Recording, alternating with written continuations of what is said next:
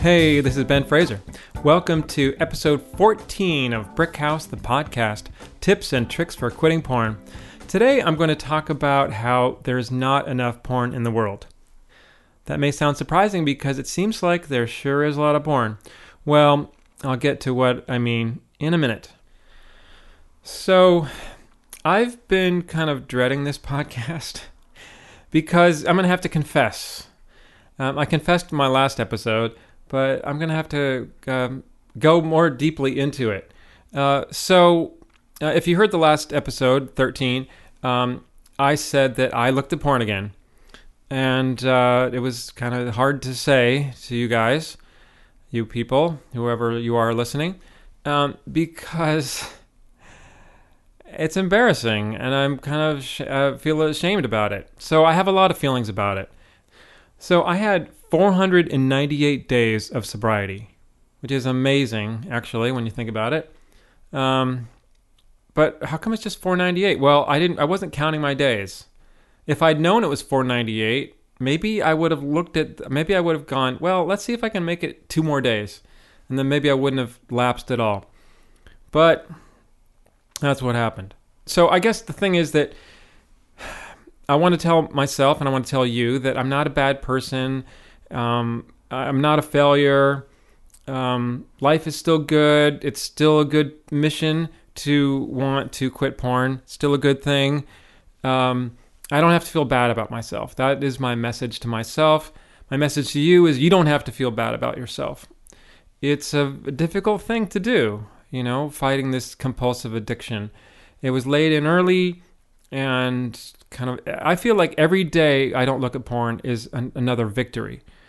So 498 days is 498 days of victory. And then I had a week or so of not being so victorious. So there's different ways to talk about this. One way is to say, well, what did I learn from this? And how did it happen? That's kind of the question that maybe you're curious about.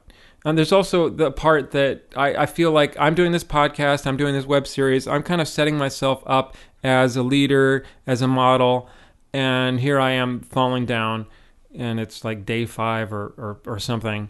So what kind of an example can I be if I can't even stay sober?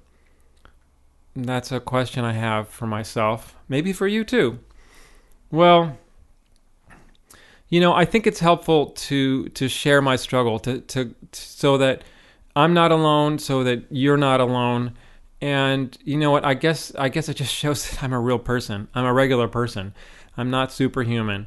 But also I think it's worth talking about what happens when there's a relapse, because if you're just starting out on this thing, you're relapsing a lot, probably, unless you are superhuman, in which case you have just made the decision to quit porn and you've never looked back. If that's you, you're probably not listening to this podcast. You've probably moved on to, run for Congress or write that novel or adopt 15 children or whatever it is. You've moved on with your life and you're not listening to this podcast, and I applaud you. But for most of us, we're going to be struggling with this. We'll have days of sobriety, we'll have days of relapse, and hopefully the stretch of sober days gets longer and longer, and the time looking at porn and masturbation gets shorter and shorter until it's mostly just being sober. So so that's what we're hoping for. That's what we're going for. So let's talk about my my particular relapse. And so what happened? And actually, I did a recording on the day it happened, kind of after the first time I looked at porn. It crossed my mind that it might be really good to record, again before I looked at porn again, just to kind of record my mental state. But I could not get it together. Maybe it's just I was ashamed and embarrassed. Maybe it's just that there just wasn't time because I was using every available minute to actually look at porn, and I didn't have time to do a podcast. Maybe I crossed my mind that if I did a podcast, I would actually stop, and there was something inside me that did not want to stop. So it didn't happen. I guess it's sort of the same instinct of like, well, how come I didn't call anybody? You know, that's what Jim asked me, because he's my main support in this struggle of mine. And when I told him about this, he goes, well, how come you didn't call me? And I said, well, because it was late. It was like 2 a.m. And he goes, I'm usually awake at 2 a.m. I go to bed late, and I turn my phone off when I go to bed, so you should have called me. And he made me promise to call him or text him next time I was considering looking at porn, which was great. So since then, since I had that conversation, I have not looked at porn, and I'm feeling pretty good, feeling better, feeling like I'm back on track again. So let's talk about what actually happened. I keep saying I'm going to talk about it, and then I don't talk about it. So the kind of initial cause was I had a fight with my girlfriend, and she got really mad at me, and she was in a lot of pain, emotional pain, and she started saying that she didn't want to be in the relationship anymore. So that just, and this was late at night, well, it was like 11 o'clock at night, which is kind of late for me. I'd like to go to bed early, and I was tired, and so she said this thing to me, and it really scared me, basically, and so I had trouble sleeping, and so I woke up the next day, and I was feeling really bad because I hadn't slept much, and feeling bad emotionally because I'm scared that this relationship that's lasted 5.5 years might be coming to an end. And all I can think of is that the fear, it just kind of like physically feeling bad and the fear itself kind of combined to make it, I just wanted that sensation, those bad feelings, physical and emotional feelings to end.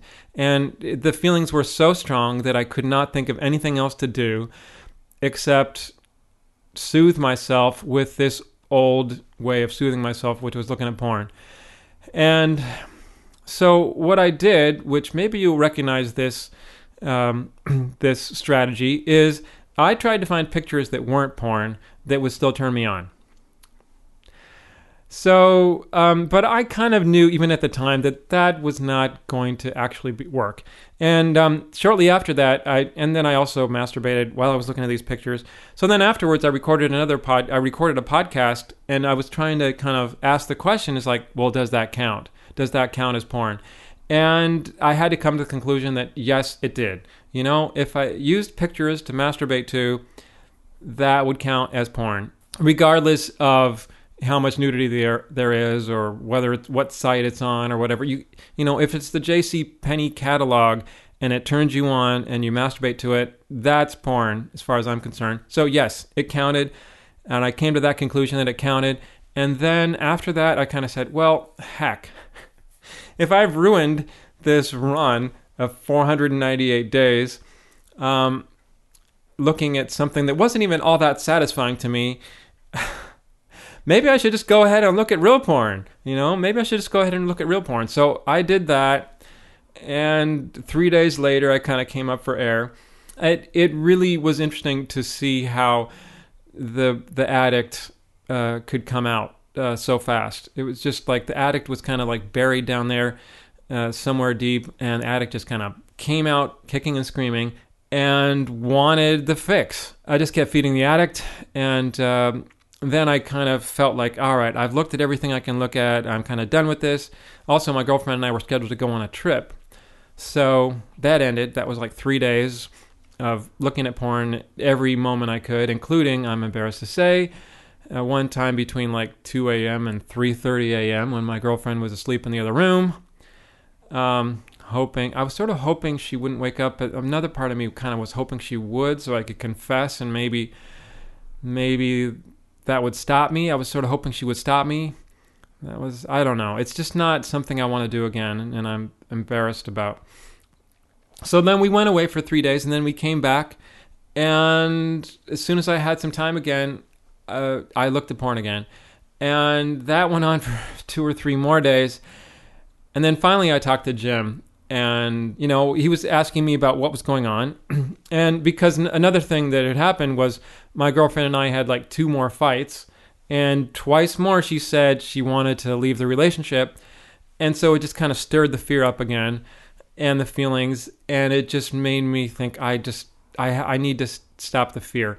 So when I was talking to Jim and he was helping me think about this, we started. He asked me what was the feeling, you know, and we, after thinking about it for a while, we came to the idea that yes, it's this fear. It's this fear of being alone. It's this fear of the relationship failing, and just feeling kind of hopeless and helpless and stuck, and trying to numb that feeling because it was just so strong. So we decided to look at that feeling a little bit and try and face the fear. And so we did that, and that was kind of what I was left with. It's like, that's what I need to do. I need to look at this fear, because the thing I learned is that there's like no amount of porn in the world is going to numb that feeling enough. You know, there's just not enough porn to numb those bad feelings, which is a shame. It's too bad. So that means if there's not enough porn in the world, that means that the only way to deal with this feeling is to deal with it, to look at it, to express it, to kind of go, all right, this feels really, really bad, but I have to look at it. I have to face it. And so that night after I talked to Jim, I actually talked to my girlfriend, and I kind of said, these are the feelings that are coming up. Basically, I was able to look at it with her.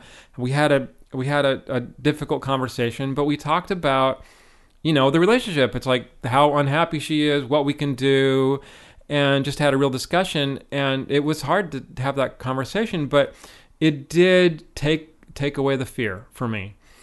And then that took away a lot of the desire to look at porn.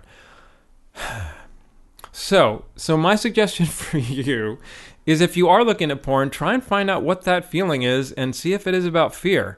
And if it's about fear, you're going to have to look at that fear, because porn is not going to make it go away. It's just not. You're going to have to make it go away another way. All right, so I hope that was useful. I hope you keep staying sober. I hope you keep fighting this fight, because it is a good fight. It's worthwhile, and I applaud you for doing it. So now we come to the part of the show where I do an appreciation, and I want to appreciate Gary Wilson, and he did a TED Talk called Your Brain on Porn. He also has a website called Your Brain on Porn, which I highly recommend, and I will leave links to that in the show notes. So that's it for today. Thanks for listening. If you have questions or comments, if you want to watch the Brick House web series, which I hope you do want to watch because it's great, or listen to other podcast episodes, go to Brickhousewebseries.com. If you're enjoying listening and finding it useful, please subscribe and give a rating on iTunes. And if you want to let me know that you're subscribing, that would be great. If you just want to say hi, ask a question, you can find my contact information at Brickhousewebseries.com. I would love to hear from you. I will write back. So remember, there's just not enough porn to numb those bad feelings.